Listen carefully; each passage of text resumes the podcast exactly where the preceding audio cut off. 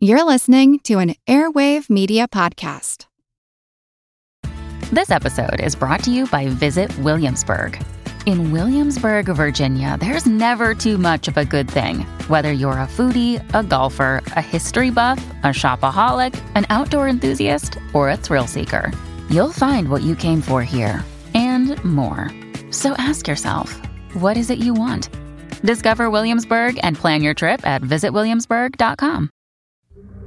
There's a special type of bee that nests in the cliffs of the high country of the Hindu Kush in the Himalayas, and there are hunters willing to climb these steep cliffs to harvest the rare honey the bees produce. I'm Jim Metzner, and this is the Pulse of the Planet. We're listening to the sounds of the Apis laboriosa bee. The beekeepers are local men who practice the dangerous art of harvesting high-altitude honey. These people are honey hunters, and honey hunting is their livelihood. The honey from Apis laboriosa is very, very expensive, and it is being used in Japanese medicine, Korean medicine, and Chinese medicine, and there is great demand for this high altitude honey. Farouk Ahmad directs an international beekeeping project working with honey hunters. He says that the lure of this valuable honey is threatening to destroy the cliff bees. Bees are not for honey only. The major task of bees is pollination. The beekeeping project has been teaching honey hunters about the important role that bees play in sustaining the local ecosystem.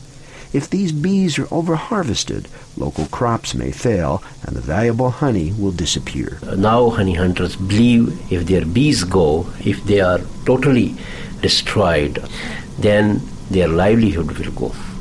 So, we are working with them while harvesting honey from different cliffs.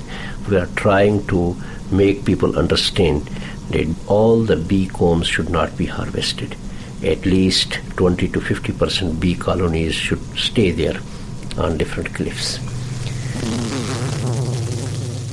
Farouk says in recent years, cliff bee colonies have also been threatened by recreational climbers who remove the honeycombs, never knowing the damage they cause.